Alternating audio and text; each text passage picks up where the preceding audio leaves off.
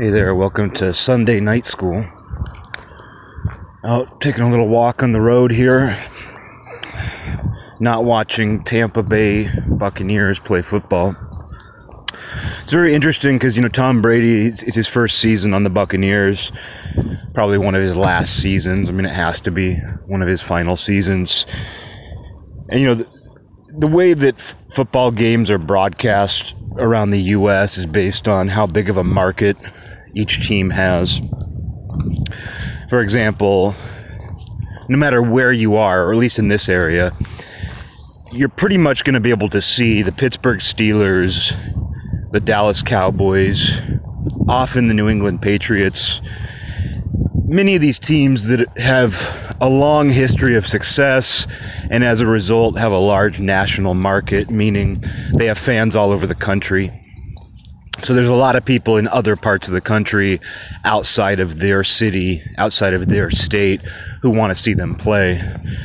And that's good, you know, if you like those teams. It's good if you want to watch those teams where, you know, I'm a, I'm a Dallas Cowboys fan, so I like that I can pretty much be guaranteed to see them most weeks, even though I'm not in Texas but I can't stand watching the Pittsburgh Steelers, so I don't like that their games are broadcast every week in this area because I don't want to see them, and I would rather they have another game. I would much rather see another team play, but I also understand that this is based on who has the largest national market.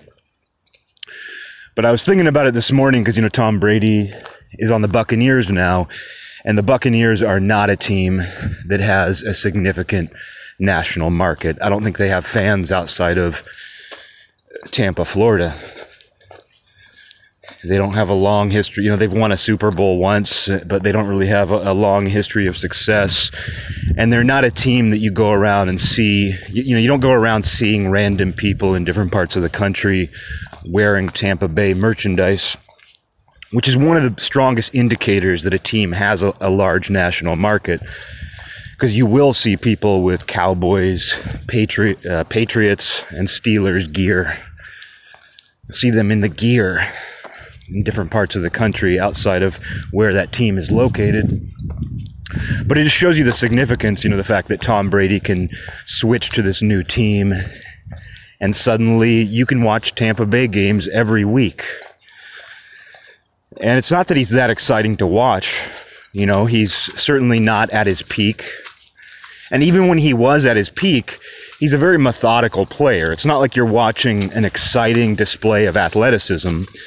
He's very methodical.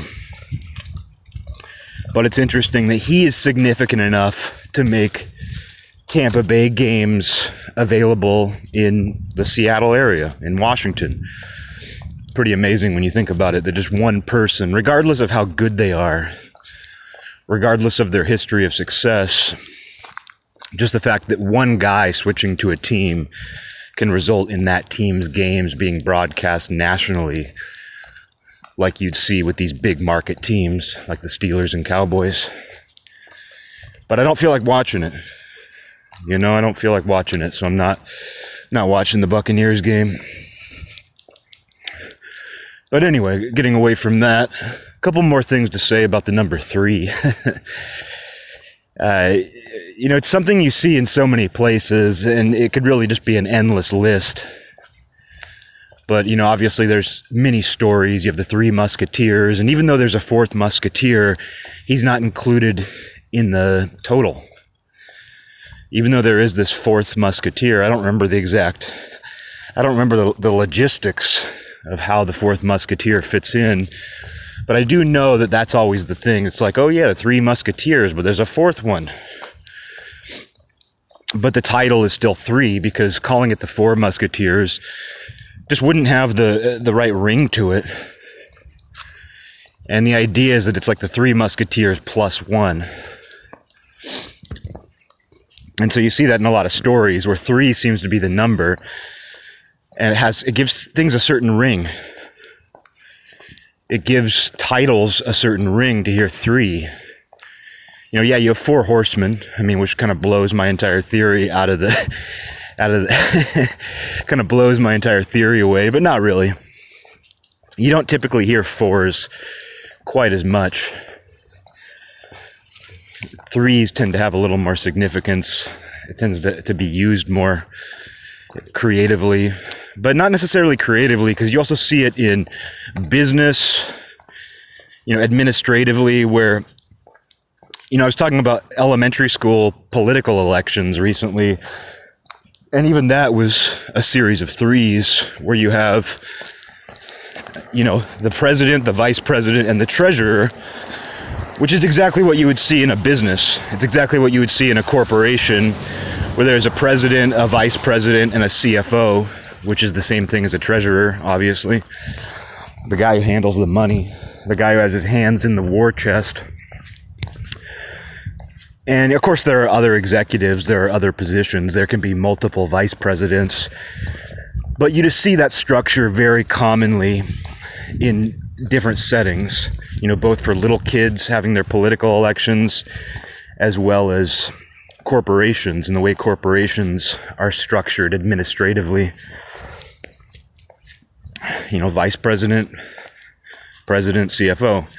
And oftentimes things are given an uneven number because of the tiebreaker factor, where if something is ruled by committee, you know, each person has a vote and you don't want that to be an even number of votes on each side.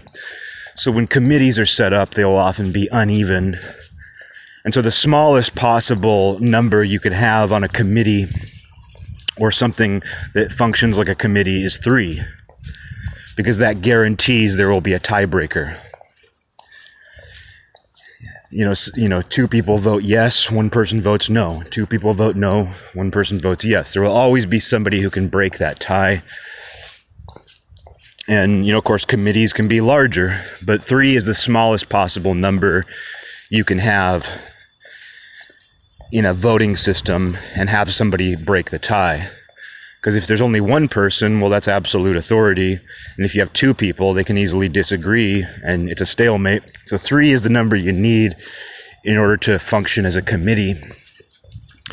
And that number you also see in the mafia, which is funny. You know, in the mafia, the administration of a mafia, the leadership of a mafia group has a boss, an underboss, and what's called the consigliere which translates, of course, to counselor, somebody who's kind of an advisor or mediator. And again, you see three though. You know, there there are captains underneath them. There there's middle management, like you would see in a corporation. But as far as the administration goes, you have a, a group of three, and they don't necessarily function as a committee. So it's not that they need that to have some sort of tiebreaker, because the boss, in theory, has you know the majority influence so it's not necessarily a thing where, oh, you know, they're voting on things and they need three. It's just there's something natural about a, sort of a pyramid structure where you have a group of three leaders, even though they're not all equal. You have a group of three leaders because three makes sense for some reason, not four. And so it's you see it in a variety of organizations you see it play out in all kinds of structures. Like I said, even kids role playing as politicians in elementary school, you still have a president, vice president, and CFO uh, treasurer. And so I just thought I'd point that out, how it's something that you also see with that. And, and I mean, I've kind of seen it play out too, where if you're working on a project, it could be professional, it could be creative. You don't really want more than three people brainstorming you don't want more than three. I mean, it goes back to the phrase, you know, too many cooks in the kitchen. And sometimes more than one, you know, having more than one person try to influence something, that can be a problem. And having two can be an even bigger problem. I mean, if, if it's only one person, you don't really want that. If you're working on a project, unless that person is has been established as the supervisor or the boss or let's say it's a band that person is the songwriter and it's just it's just accepted that that person has that role. You know in that situation it's okay to have one person but then you throw a second person into it and it gets into that committee idea again where now you have two people who if they disagree it's a stalemate. And so when you have two people i mean that that can be too many cooks in the kitchen itself but if you're allowing more than one person to give input, if you're allowing more than one person to give influence, you can't really settle for two. You kind of need three because things need to function more like a committee. And so, in situations, like I said, whether they're professional or creative or social, sometimes having three people is the right number. And if it's creative, that has to be natural. You can't just be like, oh, we've decided that three people all have equal voice. You know, you can't necessarily decide that. Uh, but, uh, you know, it does often work that way. And when you start throwing in more voices, you know, when you start throwing in more than three voices, I feel like things get tricky because because now you have all sorts of just competing interests, and then not just that, but when you have more than three people, you know, giving their voice on a project, you end up with people who are just saying something just to say something, like almost to get participation points. Like I've worked on projects at jobs where you have five or more people, five to seven people who all would be called stakeholders in a project and there's really only going to be, let's say, three people maximum who need to give guidance, who need to who need to actually influence the direction of a project. But you'll find that if more people than that are included, you end up with other people chiming in just to feel like they're part of the decision making process, which if it's known that that's all they're doing, that's fine, but it can really muddy up discussions. It can really muddy up the direction of the project because if everybody is in theory equal, you know, it, it's just, if everybody's in theory, if, if everybody's voice is in theory equal, when you end up with seven people or even five people all chiming in, you have to treat each person's thoughts as if they're they're equal to like say the three core people. I don't know, just things end up getting muddy. And so three is the minimum number of people you can have and still have things function democratically without stalemates. But when you have more than three people, you end up with a problem too, because you have people who just think that they need to participate for the sake of participating because they've been given a position and the major, eh, you know, in, in the majority of situations too, things do funnel downward to where even if there are more people who are part of the decision making process, you know, it, it gets primal. Where the more people you have, the more likely that somebody is going to be deferring to somebody else. And so, what's the point in adding more people anyway? You know, extra people will end up falling in line under somebody who is more charismatic, more influential, you know, something to that effect. And uh, so you're really just muddying things up by adding more than three people to a given situation. And I find that three is also a natural number. In the same way that it, it that it's it, that it naturally sort of occurs in storytelling, a trio you know, the ghost of Christmas past, present, and future, the three musketeers, even if there is an extra one, you know, it does sort of fit into this storytelling narrative where having three just sort of works. Uh, I find that that also plays out just socially. It plays out creatively. Where when you have three people all giving input on something, or three people who are, you know, basically equals, I, I don't know. It just seems to fit better. And of course, that can hurt people's egos. Like if somebody doesn't feel like their voice is equal, you know, it sucks. I mean, there's no getting around that. But if you've ever worked on something where somebody's voice truly isn't equal, like everybody knows it, everybody knows that that person's voice is not equal. Their ideas are not as good. And maybe it's just purely situational where their ideas aren't as good when it comes to the particular thing that you're working on. They might have skills, they might have qualities that would make them, you know, a, a very powerful voice in a completely different situation. But it can be difficult you know, when that person really isn't suited for whatever it is you're working on. And part of life is just accepting that. You know, part of life is just accepting that there are situations where your voice doesn't carry as much weight. And it doesn't doesn't make you worthless, but there are certainly situations where your voice is less relevant or you are less suited to a certain situation. But it's always a struggle when you're not, you know, it's always a struggle when you realize that you're not part of the decision making process. You know, that's what our egos come into play. And that can always be a struggle.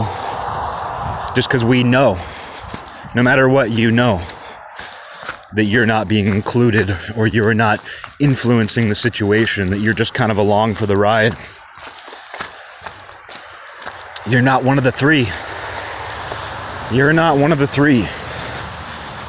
I'm going to pause this for a second. I have more to say about a different subject, but I have to pause it. All right, we're recording again. That intermission was probably a split second to you, but it was a thousand years for me. And that gets me to my next point, which has nothing to do with threes, nothing to do with any of that. Uh, I'm going to be talking a little bit about hyperbole, which is, you know, of course, exaggeration usually exaggerating to make a point. Sometimes it's used creatively. You know, sometimes hyperbole is an important part of storytelling. It's an important part of the creative process. It makes things more interesting, more engaging, or it just sounds good. Sometimes hyperbole just sounds better when you're making a statement. And I try to avoid doing it too much, especially when it's important, when something requires, you know, a degree of accuracy. I try not to do it. And it reminds me of a conversation I had with my friend Nick sometime in the last decade. I was talking to him about something, and I think I said I said something to the effect of, "Oh, I've done that a thousand times," and blah blah blah. And he was like, "How about you just use the actual number?" You know, I, I greatly appreciated him saying that. I don't remember what the context was, but I said something to the effect of, you know, you know, I've done it a thousand times, and he was like, "Why don't you just use the exact number of times you've done it?" And it was a you know a no, it was a low stakes conversation. It wasn't like there was any reason for me to be accurate, but also there was no reason for me to be inaccurate either. It just sounded good to say a thousand times. Pretty much the same as as me just saying a second ago. What seemed like a split second to you was a thousand years to me. You know, that sounds better than saying, what was a split second to you was five years to me. It was literally 10 minutes. I had this thing on pause for literally 10 minutes. But doesn't it sound a lot better to say a thousand years? Especially when it doesn't matter. But no, I appreciated my friend's point. I appreciated the point he was making, which is, you know, be conscious of the fact that you're exaggerating. And it would be different if I was trying to get points or I was trying to get some result. But it was just, we were just bullshitting about stuff anyway. But I, I did, obviously, I remembered him saying that. I remembered him making that point that, hey, try to be accurate. Uh, I didn't listen to it though. I didn't. I didn't follow that advice. I remembered it, but I, I didn't follow it because I still like to use, you know, some amount of exaggeration, some amount of hyperbole, and I don't think there's anything wrong with that on its own as long as you know you're doing it. I mean, so many things in life, in my opinion, come down to knowing whether you are doing something or not. Because if you know if you know when you're doing it, you might better understand why you're doing it. You notice it. It comes down to noticing yourself doing something. And it doesn't mean you need to stop yourself every time you're using hyperbole and say, "Oh, I'm doing that, and now I have to think about why I'm doing it." But you just you come to realize that you you do something for a certain reason. And if you think that way in general you'll do it for the right reason maybe. And hyperbole of course is inescapable which itself sounds like hyperbole. It's inescapable. But I, I do think it is. I think we inevitably default to it. I mean most stories have a degree of hyperbole And it's not even that we're trying to exaggerate something to make it more interesting. I think it's just what we do. And I try not to exaggerate stories. Like if I'm telling an, if I'm describing an event that took place, I will try to be as accurate as possible. To an annoying degree even, because the same friend that I was talking about, my buddy Nick, I remember him telling me when we were in high school, he was like, you know, sometimes I'll be telling a story where we were both in the same situation and I'll describe like somebody wearing a blue shirt and you'll correct me and be like, it was actually green. And he's like, you don't need to do that. And I was like, you know what? You're right. You're right. That's totally unimportant to the story. It's very, it's, it's completely unimportant what color shirt some random person was wearing. And it's not even important to the story. You know, it'd be different if it was a little Red Riding Hood and you're, you're describing her hood as, as blue you know, because there's you know important part of the story where it's like, you know, the color of the article of clothing is going to be important. But he made a good point, you know. Obviously, this guy's my friend for a reason, my lifelong friend, because he made a good point. Like, there are some times where I'm just telling a story, you don't need to correct me. And uh, it's true and it's a result of having a very visual memory. Like my memory is very visual. So if somebody is telling a story and I was there and they describe one small detail differently than I remember it, it feels like something's wrong. It feels like some aspect of the story is off, even though it's unimportant. But yet, when it comes to verbally telling a story, I don't care if hyperbole is used. So that's kind of an interesting dynamic there where it's like, oh, I don't I don't mind if somebody exaggerates a number. Like if somebody says, if there were 500 soldiers, let's say somebody's telling a story, and in reality there were 500 soldiers storming the castle.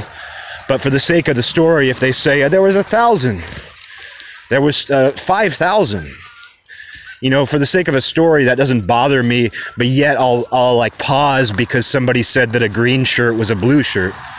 So that's just something in my own brain that, you know, I don't even know how to explain that, but that's just how my own brain works where one thing, one version of hype, you know, one version of inaccuracy doesn't bother me while some detail needs to be totally accurate.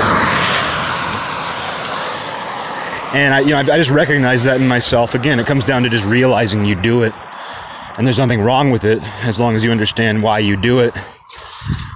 But to get back to you know just the idea of hyperbole and exaggeration right now we see it used to make these socio-political points. And people do it and they become invested in it. Where it's it's not just that people are using hyperbole to make some sort of point about a politician or society or something else that goes on in the world it gets back to that idea of when you verbalize something, you invest in it. Especially if it's something that you emotionally invest in. And uh, the best example of this might be when someone calls someone a Nazi in 2020. Because it's, of course, hyperbole. I mean, to begin with, of course, somebody isn't. Even if somebody is a full fledged neo Nazi, they're not actually a Nazi. They're not actually part of the National Socialist Party of Germany. And they're not actually participating in a Holocaust. They're role playing. And they might be hateful. They might be dangerous. They might be a criminal. But even a neo Nazi isn't really a Nazi. And I know that's really splitting hairs, but I'm just using that as an extreme example. But you hear it used for anybody now who disagrees with the values of the far left. It's thrown around very casually. And if people knew that they were using it as hyperbole, that would be fine. But I've seen over the last few years in particular where saying somebody is like a Nazi has become they are a Nazi, or even they're worse than a Nazi, which is pretty amazing that people have gone there with it. And the most obvious example is Donald Trumpsfeld where now people have no reservation saying that he is literally that. They have no reservation, there's no pause, there's no reflection when someone says that he is actually a Nazi. And that's because they've invested in that.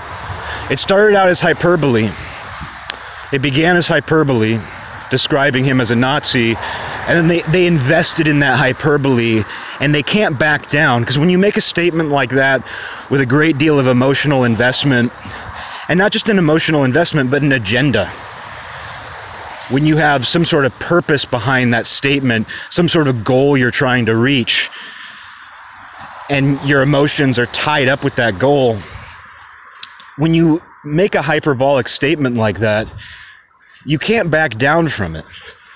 I mean, you can, but that's a skill many people haven't developed.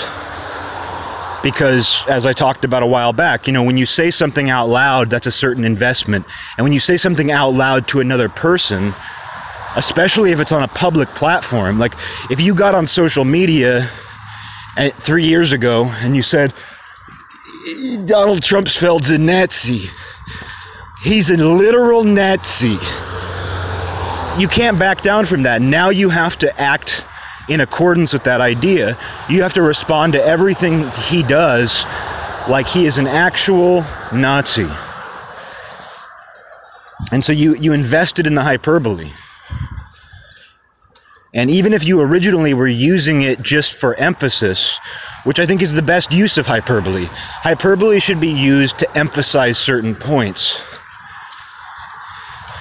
And when you, but when it goes beyond that, when you actually start believing in the hyperbole, when you've deeply invested in it, that's where things go haywire. And someone who's done that, somebody who has labeled Trumpsfeld a Nazi, they might be totally fine with the fact that it is hyperbole and they've doubled down on it. And they might know i mean they have to know deep down that that's not an accurate description of him. No matter what you want to call him they have to know that that's not accurate. But they might not care because their goal is to have him gone.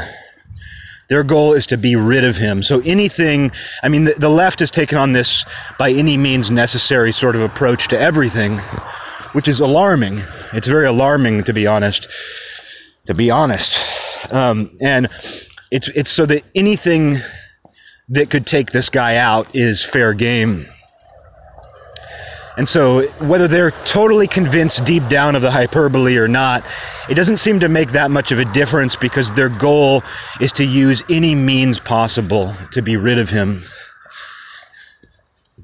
And where that gets you know, bad for those people, where it gets, I mean, it's bad for everybody, but where it gets bad for those people is it actually turns people in the other direction. It, it actually does more for Nazism than any Holocaust denier could ever do. It makes an argument for extreme beliefs more than some weird, obscure, fringe person could ever hope to do through their limited audience. Because when you hear people say that Donald Trumpsfeld is literally a Nazi, if you're at all aware, if you're at all rational right now, you say, he's not a Nazi. You may or may not like him, but you at least recognize that the man is not a Nazi. And that makes you start to question other labels that people put on people. It might even make you question the historic portrayal of Nazis themselves. Because you might say, if people think that Donald Trumpsfeld is a Nazi, whether he's good or bad, the fact that people are labeling him a Nazi, which has become the modern term for Antichrist, you know, as our world has become more secular, we still have a need for something to be Satan, for something to be evil, for something to be the Antichrist. And increasingly, Nazism has become that. And people use it just as generally as they do evil, just as generally as they do ideas like Satan. Hitler is the Antichrist to the secular world. And people throw his name out just as broadly. But it might make someone say, hey, you know what? If if Donald Trumpsfeld is getting called Hitler or a Nazi, and he hasn't done anything that's nearly as bad as what the Nazis did, that might make them be skeptical of what actually happened during World War II. Am I saying you should go there with it? No. But that's going to make somebody have at least a little bit of reservation when they hear somebody describe something that's actually bad. And what we're talking about is, of course, the uh, the boy who cried wolf. You know, everybody knows the story, but it's worth just repeating here so you understand what I mean. But you know, the the boy who cried wolf repeatedly used hyperbole. He kept saying there was a wolf when there wasn't. You know, he, if not exaggerated, outright lied or was delusional, whatever it was. I don't even remember. Was the, the boy who cried wolf delusional or was he deliberately calling things wolves? I don't remember. But uh, either way, he was basically using hyperbole and people stopped believing him. I mean, the boy who, cro- who cried Nazi is it could you know it could be the modern version where he he said that so often about so many different things that if somebody who actually fit that description, if somebody who actually was a Nazi showed up, somebody might just be like, you know what, you say that about everything. And the furthest extreme of that might be somebody who says, and you know what, I, based on the way you're talking, maybe you know the, the Nazis weren't even that bad, or you know, based on the way that you describe everything as a wolf, maybe the wolf itself isn't even that bad you know, you might make people go there in doing that. And in doing that, you do more, you make a stronger argument for that thing than the weird fringe hate groups ever could. Because they do have the ability to influence people, but a much smaller ability to do that. They do not have that much influence, and if you think otherwise, I don't actually study this stuff. I would I would say, um, but it's just interesting though how use of that hyperbole in calling everybody and, let's get away from Trumpsfeld, who is a, a polarizing figure, and let's look at normal people, relatively normal people who also who also get called names like that. You know, there's relatively mild public personalities, professors, celebrities who get called names like Nazi and when you see that, you go, okay, something is really off. The hyperbole has been stretched so thin. And yet people are still doubling down on it. People are still using it. They, it's, it's as if they depend on it. Like if you were to take that hyperbole away from them, what would they do? They might actually have to come up with a rational argument for why they're so opposed to somebody or a certain way of thinking. And so they people who do that, when you exist in a you know, uh, what I'll say is, if you're not aware of the hyperbole that you're using, if you've doubled down on a hyperbole and it's become your reality, I mean, it's delusional for one, but you're living in a very blurry world. You're living in a very blurry world. Things are not in focus things just kind of bleed into each other, they blur into each other. And it's no wonder life is so scary for the people who live that way. It's no wonder they are pointing their fingers at everything. I mean, because they've basically turned the lights out in a room. And they were already afraid of something in that room, but now everything has become that thing they're afraid of. And they're accusing random objects of being that thing. I mean, people are almost at the point, and here I am using hyperbole myself, but it feels that pe- like people are almost at the point of pointing at inanimate objects and saying that's a Nazi, or pointing at wild animals. It's like, oh, look at the wolf. The wolf's a predator. The wolf's a, a predator. He hunts things down and kills them. It's a Nazi. And maybe that's just the logical conclusion of all this is the boy who cried Nazi wolf. You know that very that very well could be just the the perfect story for all this. Just combine it all into one. But yeah, you can see where people have doubled down on that, and they've I, I feel they've done far more to normalize these things than fringe people could ever do. And so they've actually helped these things in many ways they have actually made a much stronger argument for these things, and I think made people more que- uh, skeptical or you know question things that uh, that existed in the past and were readily accepted. Because I guarantee you, there are people out there who always just readily accepted the fact that the Nazis were bad guys who carried out a mass genocide. I mean, there are people who just readily accepted that because it's taught in our schools, and it's just, you know, our country fought them. And people accept that. You know, and there's no reason not to. But now we have people using those same words to describe people that anybody with their naked eye can see don't fit that part. And in doing that, you create skepticism where there was no need for it to exist. And when you label modern politicians who have not participated in any kind of genocidal behavior, whether you think that they want to, whether you think they think about it, whether you think that's Trumpsfeld's dream, is another question. But the idea that he has, the idea that that's what he's doing, with your naked eye, you can see that's not true. And in describing him as, as a Nazi or Hitler, you're actually making an argument for Nazis and Hitler by saying, hey, if this thing now can get called that for doing very little as far as war crimes are concerned, you know, what else in history has been mislabeled or mistreated? What else has been distorted through the use of hyperbole.